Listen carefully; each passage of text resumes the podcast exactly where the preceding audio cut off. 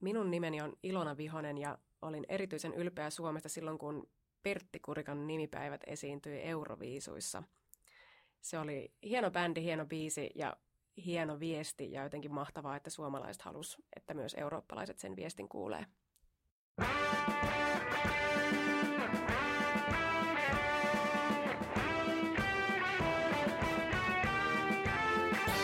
Suomi mainittu.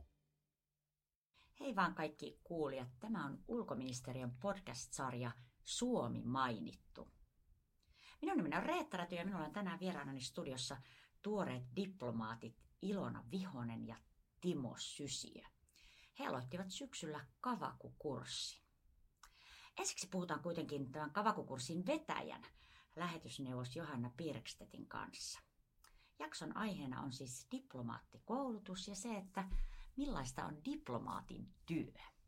Johanna, kerro tähän alkuun, mikä itse asiassa on kavaku? Mistä siinä on kysymys? Kavaku tulee, äh, on lyhennys. Se tulee sanoista kansainvälisten asioiden valmennuskurssi. Ja meillä Suomen ulkoministeriössä diplomaattikoulutus on kulkenut tällä nimellä jo vuodesta 1970 saakka. Eli kavaku tarkoittaa meidän uusien diplomaattiuralle valittujen virkamiesten siinä uran alussa olevaa valmennusta, jossa me halutaan antaa uusille kollegoille laajasti valmiuksia tähän työhön. Avataan sitä, millaista työ täällä ministeriössä tulee olemaan ja tämä tarkoittaa esimerkiksi luentoi, erilaisia harjoituksia, käyntejä erilaisissa tär- työn kannalta tärkeissä paikoissa ja sitten tehdä opintomatkojakin. Viime aikoina ne on ollut tähän lähialueelle. Moskova, Tukholma, Tallinna on ollut näitä kohteita, joissa kavakulaiset on ryhmänä käynyt. Johanna, sä oot Kavakun kurssin vetäjä, oot sä itse myös entinen kavakulainen? Juu, mä tulin taloon vuonna 2003. Silloin aloitin, aloitin kavakukurssilla itse ja jokainen uusi vuosikerta muodostaa myös tämän oman kavakukurssinsa ja niillä on yleensä tämmöinen tai niistä käytetään tällaista järjestysnumeroa. Silloin itse olin Kavakulla 29 ja nyt vuorossa on Kavaku 42. Mm-hmm. Mä tiedän, että kavakukoulutukseen pääsevät valitaan tarkasti, kun mä itse Valtsikasta kotosin ja, ja osa sieltäkin kavereita lähti kavakulle tai pyrki sinne. Millaisia kurssilaisia te etsitte? Kenestä, kenestä tulee hyvä diplomaatti? Joo, toi rekrytointiprosessi, se on tosiaan aika pitkä ja siinä on monta vaihetta. Ja yleensä se käynnistyy jo lähemmäs yli vuosi ennen se itse kurssin alkua. Mutta tietysti se on ihan luonnollista, kun me haetaan kuitenkin ihmisiä, jotka mahdollisesti viettää sit koko työuransa ulkoministeriössä. Nämä ihan peruskriteerit kavakulle hakemiseen äh, on, äh, niiden lista on aika lyhyt. Et Suomen kansalaisuus, ylempi korkeakoulututkinto, sitten kotimaisten kielten taito silleen, että on erinomainen suomi ja vähintään tyydyttävä ruotsi. Ja sitten sit kiel, muu kielitaito, eli, eli äm, täytyy olla hyvä taito käyttää ö, suullisesti ja kirjallisesti yhtä, ja sitten tyydyttävä taito käyttää suullisesti ja kirjallisesti toista ää, kieltä tiettyjen kielten listassa, jossa on ää, Arabia, Englanti, Espanja, Japani, Kiina, Portugali, Ranska, Saksa ja Venäjä. Eli aikamoinen repertuari meiltä talosta löytyy näiden kaikkien osaajia. Ää, mutta tämä tarkoittaa, että et tietysti, että koska nämä kriteerit on tämmöiset aika väljät, niin, niin Kavakulle hakevia ja myös valittujen koulutustaustat ja työhistoriatkin on aika, aika ähm, keskenään helposti erilaisia. Ja oikeastaan se, mitä me, me etsitään, niin ei olekaan mitään yhtä sellaista hyvän diplomaatin muottia. Et mutta se, mikä ehkä yhdistää, yhdistää valittuja, on tämmöinen laaja-alainen kiinnostus ja uteliaisuuskin erilaisiin asioihin. Et se on tosi tärkeää. Samoin kyky omaksua nopeasti uusia, hyviä keskenään erilaisiakin asioita. Ja tietysti joustavuus ja yhteistyötaidot on, on tärkeitä tässäkin työssä. Ja sitten ehkä vielä se, että on semmoinen vahva kiinnostus toisaalta tähän Suomeen ja sitten toisaalta kansainvälisiin asioihin. Mm, Johanna, puhutaan myöhemmin kurssilaisten kanssa lisää siitä, millaista se, minkälainen se koulutus on. Mutta kerro tässä vaiheessa diplomaatin työstä. millaista olla diplomaattiuran alkupäässä? Joo, kun kavakulaiset aloittaa ministeriössä, niin, niin aluksi he, heidät nimitetään määräaikaiseen virkasuhteeseen 18 kuukaudeksi, ja silloin virkanimike on semmoinen kuin määräaikainen avustaja. Tämä tarkoittaa sitä, että he on osan aikaa tästä puolestoista vuodesta kavakurssilla yhtenä ryhmänä, missä heillä on näitä luentoja ja, ja, ja erilaista opetusta. Mutta sitten ison osan tästä ajasta he työskentelee sit ministeriössä eri osastoilla. Ja myös ulkomaan edustuksessa harjoittelu kuuluu tähän puolentoista vuoden jaksoon. Ja tarkoitus on, että, että siinä aikana saadaan kokemusta erilaisista tehtävistä ulkoministeriössä ja opitaan näitä työn kannalta tärkeitä taitoja. Nimenomaan se työssä oppiminen on siinä tosi tärkeää.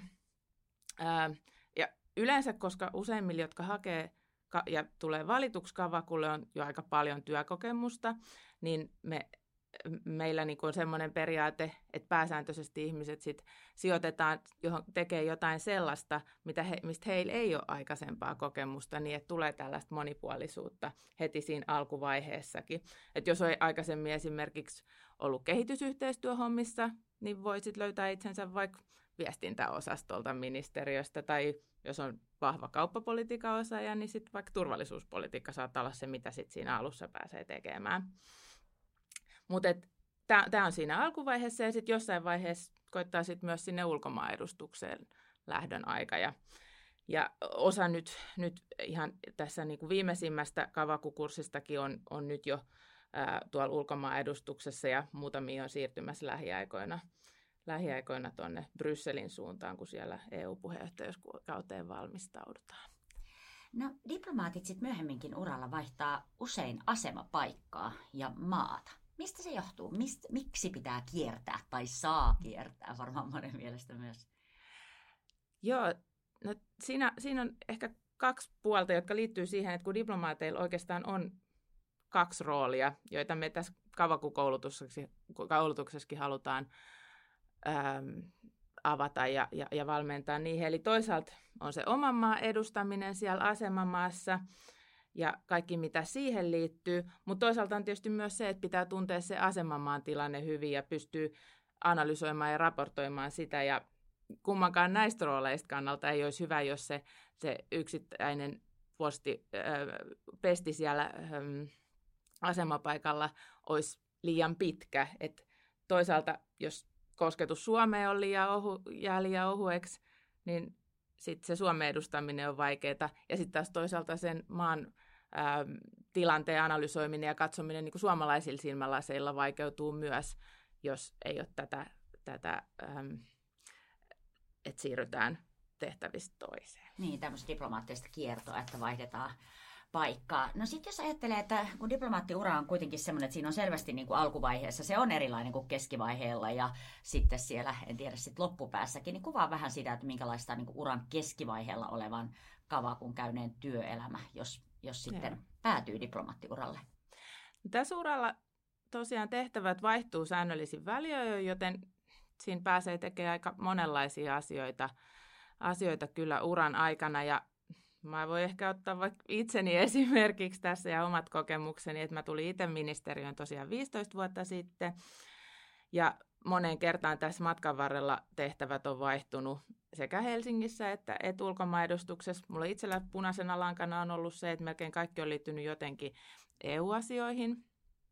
Öö, mä oon ollut esimerkiksi Brysselissä siellä EU-edustustossa. Öö, ja sitten tämmöinen senkin ehin tehdä, että oli vaihtovirkamiehenä Itävallan ulkoministeriössä heidän EU-asioiden yksikössä.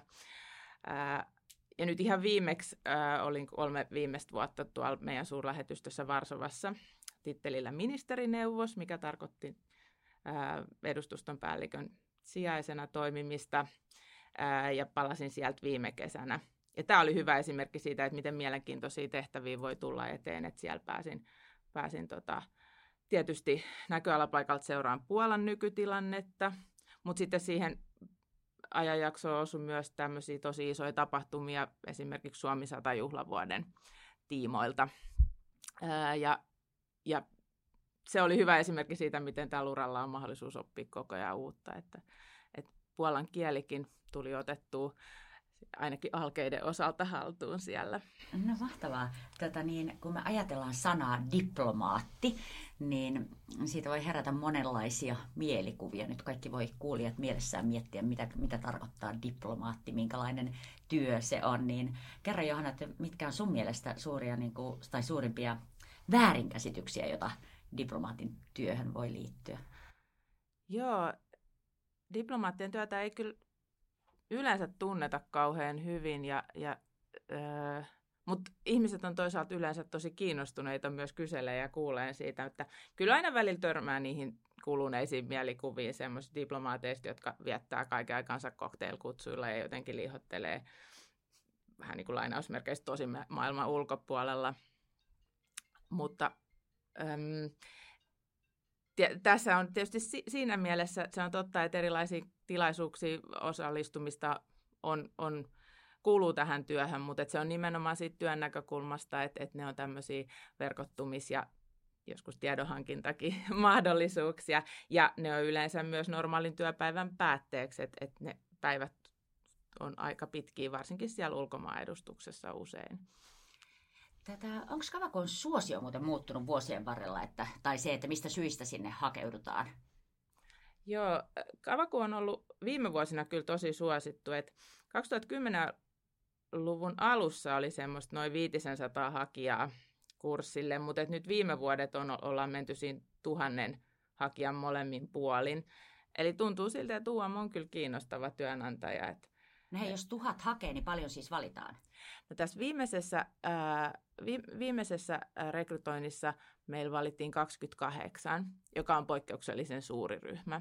Et edellinen oli ää, 17. No, mutta tiukkaa on joka tapauksessa. On joo. Mutta et se, että et minkä takia hakeudutaan, niin aina kun haastat, äh, hakijoilta haastatteluvaiheessa kysytään, että et miksi UM kiinnostaa, niin, niin oikeastaan kaikki sanoo, että ne vaihtelevat työtehtävät kiinnostaa. Eli se monipuolisuus, että sama ura-aikana voi tehdä niin monenlaisia asioita. Joo, no kohta me päästään kysymään noilta kavakulaisilta, että mikä niitä, jos tällä hetkellä kiehtoo tässä. Tätä, niin kuin sä oot kuvannut monta kertaa Johanna tässä, että diplomaatti edustaa Suomea maailmalla ja toisaalta sitten tietenkin niin kuin ikään kuin hankkii tietoa siitä kohdemaasta tai pysyy kärryillä siitä poliittisesta ja muusta yhteiskunnallisesta tilanteesta, niin kerro että miten sitä Suomea edustetaan, että pitääkö siellä niin kuin jotenkin kuljeskella jouluisin joulupukkiasussa tai olla koktailkutsuilla Marivekko-asuissa vai mi- mitä se tarkoittaa, että edustetaan Suomea maailmalla? No yleensä pukeutuminen onkin vähän perinteisempää. Tosin kyllä jotkut kollegat on muumiasussakin joskus, joskus tota, ää, joissain tilaisuuksissa ää, esiin ollut pukeutuneena, mutta tota, mutta noin yleisesti, niin tietysti tosiaan niitä Suomen vahvuuksia ja osaamista tuodaan esiin, se on se meidän tehtävä ja kyllä se joulupukkikin on tärkeä valtti monessa maassa ja ne muumit ehdottomasti toinen tällainen. Mutta tosi olennaista on se, että et osaa kertoa tätä Suomen tarinaa, että miten meidän yhteiskunta on kehittynyt, mitkä asiat siinä on ollut, tärkeitä. Nämä on ne asiat, mitkä Suomesta usein kiinnostaa. Et, ja, ja nämä on myös niitä asioita, mitä me Kavakulla halutaan ää, tuoda, ää, tuoda esiin ja antaa niin kuin uusille kollegoille työkaluja siihen, että, että mitkä on niitä asioita, joilla ei voi parhaiten edistää Suomea etua siellä maailmalla. No jos meillä on nyt kuulijana joku, joka pohtii, että pitäisikö hakea kavakulle, niin mitä sä sanoisit entisenä kavakulaisena ja kurssinvetäjänä? Joo, kyllä mä ehdottomasti suosittelisin hakemaan, jos on kiinnostunut toimivaan kansainvälisessä ympäristössä, mutta toisaalta nimenomaan tästä, tästä Suomen edustamisen näkökulmasta. Ja se voi taata, että työtehtävät on vaihtelevia ja eteen tulee tosi mielenkiintoisia asioita, ihmisiä ja, ää, ja ehtii tehdä työuran aikana tosi monenlaisia asioita. Mutta tietysti sitten on myös se, että, että on myös hyvä tietää, että, että mihin on hakeutumassa. Että ura UMS on monella tapaa myös tosi vaativa. Ihan jo pelkkä tämä, että, että siirrytään maasta toiseen, niin se on tietysti sellainen, joka koskettaa esimerkiksi puolisoa ja perhettäkin, että siihen on hyvä olla varautunut. Hyvä. Kiitos Johanna. Me jatketaan seuraavaksi kurssilaisten kanssa vielä siitä vähän niin kuin kavakulaisten arjesta.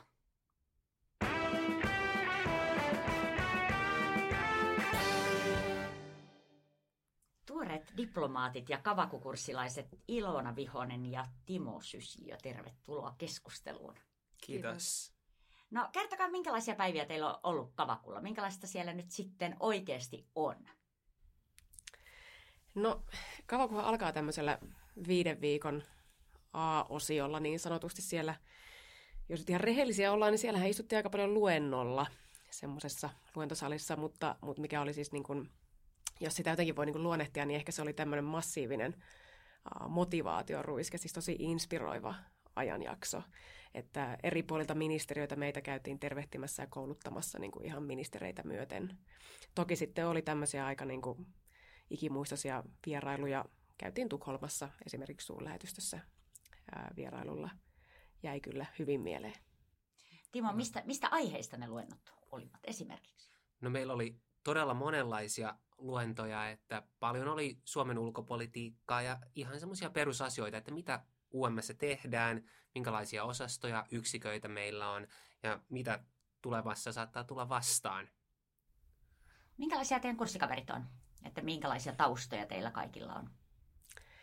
No, mulla itselläni niin, niin on, siis mä oon lukenut kansainvälistä politiikkaa, mutta tota, huomasin, että aika paljon on niin kuin vaikka juristeja, sitten on niin kuin ekonomisteja, on niin kuin hyvin erilaisia tyyppejä ja erilaisilla niin kuin ulkomaan kokemuksilla. Että musta että nyt oli aika vahva esimerkiksi Kiina-edustus tässä meidän kurssi otannassa, että siellä taisi neljäkin tyyppiä olla, kellä on niin kuin vahva Kiinatausta. No sä oot yksi niistä. Joo, no meitä oli tota, neljä taisi just olla, joilla, jotka on asunut Kiinassa aikaisemmin. Meillä oli useampia, jotka on asunut Afrikassa mm. ja tietenkin monia, jotka on ollut eri puolilla Euroopassa. Et voi sanoa, että punaisena lankana varmaan oli just tällaiset erilaiset ulkomaalaiset ja kansainväliset kokemukset, mutta sen lisäksi kyllä oli, oli muusikkotaustaa, oli, oli, oli kauppistausta, oli valtsikatausta, että vähän joka puolelta. Ja Timo, mikä sun oma tausta on? Mitä tarkoittaa Kiinatausta? No mä, ite, mä olen itse asunut Aasiassa toistakymmentä vuotta. Mä tein kandiamaisterin siellä, työskentelin meidän lähetystössä Pekingissä ja nyt on viimeisimmäksi tehnyt väitöskirjaa Singaporessa. Niin just, että ja sitä kautta päädyit Kavakulle. Miksi sä hakeuduit Kavakulle? No, mä olin tosiaan ollut vähän aikaa meidän lähetystössä töistä ja ähm, Pekingissä ja, ja tykästyin. Se oli tietenkin tosi mielenkiintoista katsella vähän siitä sivusta lähetystä elämää ja sitä työtä, mitä teki. Ja varmaan tietenkin aina kansainväliset haasteet ja kansainvälinen duuni on kiinnostanut. Mutta sen lisäksi tietenkin, tietenkin se, että ulkomailla eläessä ehkä tuli vielä enemmän näki sen, että on suomalainen ja mitä se merkitsee ja, ja kuinka ylpeä siitä pystyy olemaan, että tota, ihmiset tuli vastaan ja kyseli meidän edu, opetuksen laadusta ja meidän yhteiskunnasta ja revontulista ja vaikka mistä. revontulista. Ilona, miksi sä hait Kavakulle? No, mä oon ehkä tätä meidän kurssin niin kuin vanhempaa osastoa, että, että mä oon nyt siis 35 vuotta. Ja mä ehdin tässä ole 10 vuotta toimittajana, mutta mulla on se tosiaan on se kansainvälisen politiikan yliopisto-opinnot taustalla. Ja niinpä olen mä sitten, niin se, jotenkin se kavaku on ollut koko ajan siellä mulla niin takaraivossa ja nyt sitten jotenkin tuntui hyvältä hetkeltä hakea. Et ehkä mäkin eniten niin kävin just sitä pohdintaa tässä, että mitä tämä niin diplomaatin perustehtävä, tämä Suomen edun niin kuin ajaminen, mitä se mulle merkitsee. Sitten mä jotenkin koin, että se on oikeastaan niin kuin tosi mie- niin kuin mielekäs homma.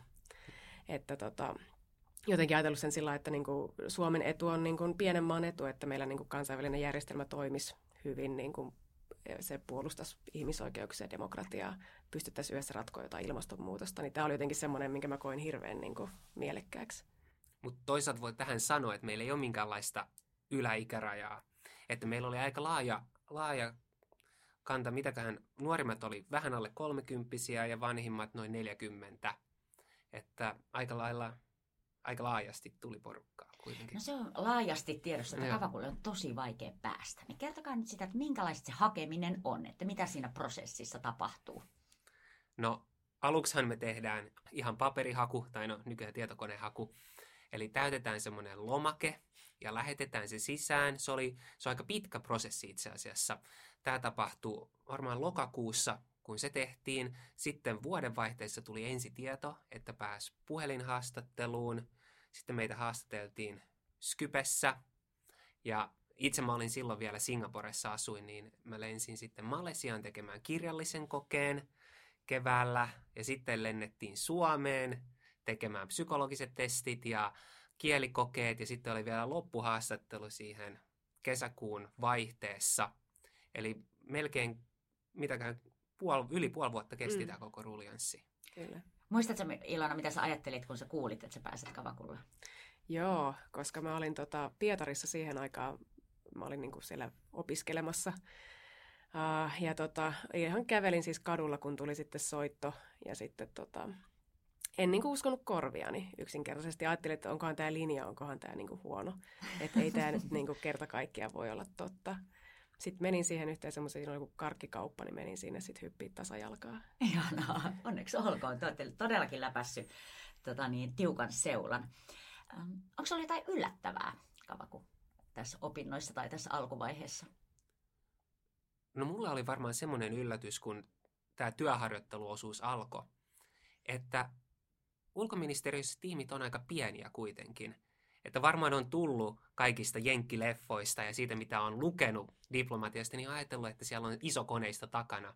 Mutta mä olen, olen nyt itse Viron, Latvia ja Liettuan vastuuvirkamies, ja mä olen yksin ulkoministeriössä vastuussa näistä maista. Että tietenkin meillä on is- tiimit niissä maissa edustustoissa ja muissa, mutta kuitenkin aika pienellä porukalla me näitä asioita tehdään.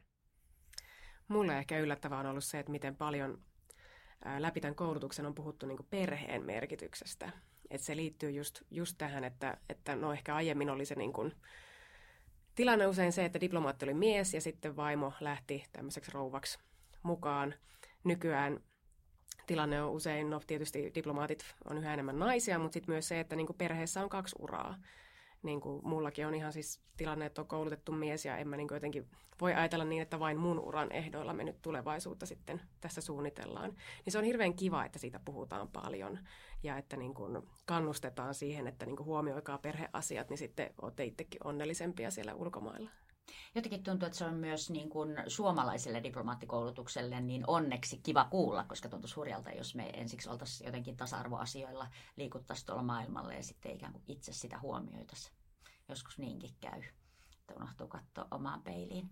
No kertokaa vähän, että mikä niin tulevassa työssä jotenkin kiehtoo tai, tai mikä sai sitten hakemaan sinne tai minkälaisia visioita tai näkymiä teillä on? No mä muistan yhden kokemuksen, kun mä olin itse tosiaan paikalta palkattuna Pekingissä töissä. Ja mä istuin autosaattueessa meidän lähettilään vieressä.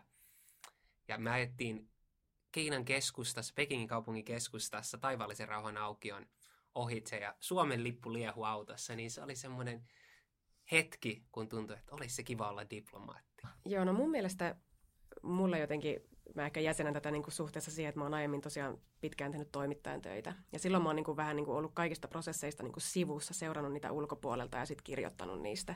Nyt mä jotenkin jo pääsen niin kuin itse tekemään näitä juttuja. Ja se on hienoa, että pääsee niin kuin oikeasti itse toimeenpanemaan sitä Suomen ulkopolitiikkaa. Niin se on, se on kyllä siistiä te olette sitten oikeasti keskiössä, niin kuin te oikeasti olettekin sitten. Tätä, äh, onko teitä valmisteltu johonkin työn niin kuin ongelmiin tai varjopuoliin tai johonkin semmoiseen niin kuin, että, että muistakaa sitten, että ette anna periksi, vaikka tuntuisi tältä tai jotain tämmöistä? No, Ilona jo mainitsikin perheen. Ää, ja tämä työ on varmasti aika hankalaa välillä perheille, lapsille, jotka joutuu muuttamaan paljon, ja puolisolle. Eli siihen on valmistauduttu ja minusta on ollut tosi mukavaa, että ulkoministeriö on ottanut siinä aktiivisen roolin ja, ja kertonut meille siitä, että se nyt tulee heti mieleen. Ja tietysti on niin paljon puhuttu jostain näistä niin sanotusta hardship-paikoista, siis joku Kabul tai nyt meitä yksi kurssilainen lähti Abujan, niin siis tämmöinen ympäristö, missä niin kuin turvallisuustilanne on aika kaukana siitä, mikä se on Suomessa. Ja sitten se saattaa aiheuttaa no esimerkiksi niin kuin rajoittaa sun liikkumisen vapautta tosi paljon, niin jos se pesti nyt kestää sitten vaikka sen jotain neljä vuotta, niin onhan se niin kuin varmasti raskas puoli siinä työssä. No oletteko te itse varustautunut siihen? Kyllä. Niin, sanokaa vähän, että kuinka pitkälle te tavallaan näette sitä diplomaattiuraa? Kuka sen päättää, että minne mennään ja minkälaisia toiveita tai haaveita teillä itsellä on? Mm. No nyt alussahan henkilöstösuunnittelu päättää aika tiukasti. Esimerkiksi mulla, jolla oli Aasiataustaa, niin päädyin Baltiaan ymmärrettävistä syistä laajentamaan reviiriä, mutta sen jälkeen kyllähän sitä huomaa vanhemmista kollegoista, että ihmisillä on tietynlaisia joko alueellisia tai temaattisia fokuksia, joita seurataan, mutta välillä siitäkin horjutaan, että lähdetäänkin johonkin ihan uuteen. Mulla on niin kuin vahva Venäjä-tausta. Ja nyt sitten tällä hetkellä mä oon tuolla taloudellisten ulkosuhteiden osastolla, osastolla markkinoille pääsy yksikössä, eli niin kuin kauppapolitiikkaa, kaikki ihan uutta. Ja nyt mä sitten lähden vielä vuodenvaihteessa Brysseliin vuodeksi, kun tulee tämä Suomen EU-puheenjohtajuus, niin menen sitten sinne niin kuin ylimääräiseksi työrukkaseksi. Joo, Johanna tuossa kurssivetäjä kertokin, että teitä juuri suunnitelmallisesti tällä tavalla ohjataan vähän sinne, missä ette ole olleet. Että jos sulla on Kiinatausta, niin, niin sit sä päädyt jonnekin muualle, tai jos sulla on Venäjä-tausta, niin sitten ei muuta kuin EU-ta kohti. Onko teille jotain, tai onko ylipäätään diplomaateille jotakin sellaisia huippupaikkoja? Onko ne vielä ne semmoiset niin jotenkin isot läntiset kaupungit, ne mitä odotellaan vai kyllä mä uskon, että on tietenkin semmoisia paikkoja, Washington, johon ihmiset odottaa pääsyä Pariisi, ää, Bryssel toisille ihmisille, mutta se riippuu tosi paljon henkilöstä kanssa. Mä muistan alkuhaastatteluissa multa kysyttiin, että olisiko valmis lähtemään Kabuliin tai, tai Abujan. Ja mä sanoin, että no mä oon Abujan naapurissa ollut siinä Afrikassa aikaisemmin harjoittelussa ja seuraavalla viikolla olin lähtemässä Kashmiriin haikkaamaan niin mä sanoin, että nämä olisivat ihan mielenkiintoisia paikkoja, että, että alueet kiinnostaa. Niin sen jälkeen he kysyivät multa, että no olisitko valmis lähtemään Brysseliin? ja, että vielä, jos mennään ihan Niin, vi- sinne hardship, hardship. no mitä sä sanoit? No mä mietin vähän aikaa ja sanoin, tietenkin haastattelutilanteessa sanoin, että no varmasti, mutta, mutta että ihmisillä on tosi paljon erilaisia, että se mikä toiselle on paras paikka, niin toiselle voi olla hardship. Joo, kyllä tämä Bryssel oli mulle ihan semmoinen niin kuin lottovoitto, että mä pääsen nyt sinne jotenkin tässä heti alkuun. Kaikki sanoo hirveästi, että, että se EU on vaan niin, niin kuin, se on niin iso kaikkea Suomen, Suomen politiikkaa, että se on niin kuin hyvä ottaa tässä heti kärkeen haltuun. Mutta kyllä mun toiveena on sitten, että seuraavaksi niin kuin pääsisi ihan niin, kuin niin pitkälle kuin pippuri kasvaa, että jonnekin tosi kauas ja jonkin tosi kummalliseen ja omituiseen paikkaan. Aa, kun mä ajattelen mun kavereita, tota, niin kavakukavereita, niin kyllä te päädytte kummallisiin paikkoihin ja pippuriin kasvattajien. Teidän pitää varustautua myös siihen, että sit kaverit perheineen saapuu paikalle, mitä me ainakin, ainakin tehdään, että täältä tullaan sitten koko joukolla. Tätä, no, te olette jo virkamiehiä ja naisia. Niin mitä te ajattelette, mikälainen kuva teillä on virkamiehenä olemisesta Suomessa, että jos ajattelee vertais vaikka kansainvälistä bisnestä tai jotakin muuta kansainvälistä duunia?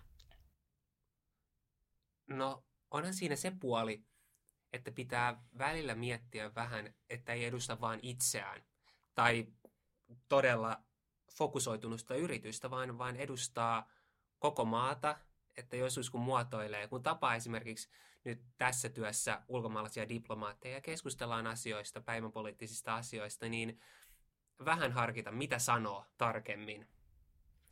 Joo, mulla tähän jotenkin tähän virkamiesidentiteettiin liittyy just vahvasti se ajatus siitä, että me niinku palvellaan suomalaisia ja, ja tosiaan sitä Suomea. Mutta sitten lisäksi myös tämmöinen niinku vahva asiantuntijuus. Että just niin kuin Timo sanoi, että sulla on niinku se, se yksi tontti, ja sä oot nyt niin kuin vastuussa siitä, ja sitten jos jotain tapahtuu sillä tontilla, niin sulta tullaan kysymään, ja, ja se pitää sitten niin kuin hanskata. Mutta toisaalta se ei myöskään tarkoita sitä, että tarvitsee olla harmaa ja tylsä. Mm. Mä oon tavannut nyt jo muutaman kuukauden aikana niin monenlaisia diplomaatteja, niin värikkäitä hahmoja, että tota, toivottavasti itsekin tulee semmoiseksi värikkääksi diplomaatiksi joku päivä. Joo, minä kansalaisena voin toivoa tästä moniäänistä ja värikästä virkamieskuntaa. Se on varmasti Su- Suomenkin etu, että kaikki ei ole ihan samasta puusta, eikä tietenkään olekaan. Niin kuin olette just kuvannut, että teitäkin on hyvin niin kuin monenlaisilla taustoilla olette liikkeellä. Nyt on vielä viimeinen mahdollisuus mainostaa vähän kavakua. Miksi kannattaa hakeutua kavakulle, jos joku kuulija sitä pohtii? No vaikea keksiä niin kuin mitään toista uraa, mikä on niin monipuolinen. Et se, että jos oikeasti oot semmoinen ihminen, että haluat oppia uusia asioita ja, ja et ehkä niin kuin ajatellut, että heti koulun penkiltä eläkkeelle asti teet jotain yhtä ja samaa hommaa. Niin tässä kerta kaikkiaan niin kuin tulee aina muutaman vuoden välein se vaihto uuteen hommaan, ehkä vaihto uuteen maahan, niin tämä on niin kuin minusta ainakin just se, mitä mä, mä haluan. Ja varmasti samalla vaikea keksiä työtä, jossa pääsee niin mielenkiintoisiin ja outoihin tilanteisiin, kättelemään presidenttejä kansojen palatseissa ja, ja vaikka mitä, että, tota, että pääsee seuraamaan politiikan syntyä, jos ei ihan keskiöstä, niin ainakin hyvin, hyvin läheltä siitä sivusta. Joo, kyllä te tuutte näkemään teidän uralla niin kuin maailman historiallisiakin tapahtumia hyvin sieltä keskeltä. Näin on kaikille suomalaisille diplomaateille käynyt yhdessä, jossakin vaiheessa uraa. Mutta tässä vaiheessa kiitos tästä juttutuokiosta Ilona Vihonen ja Timo Sysiö. Ja erittäin paljon onnea ja menestystä diplomaattiuralle. Kiitos. Kiitos. Suomi mainittu. Minun nimeni on Johanna Birkstedt ja toivoisin, että Suomi tunnetaan maailmalla maana, jota edustavat diplomaatit osaavat kuunnella ja heitä kuunnellaan. Minun nimeni on Timo Sysiö ja viimeksi olin ylpeä Suomesta, kun saavuin Helsingin-Vantaan lentokentälle ja mun ystäviä palveltiin heidän omilla äidinkielillään kantonin kiinaksi ja japaniksi.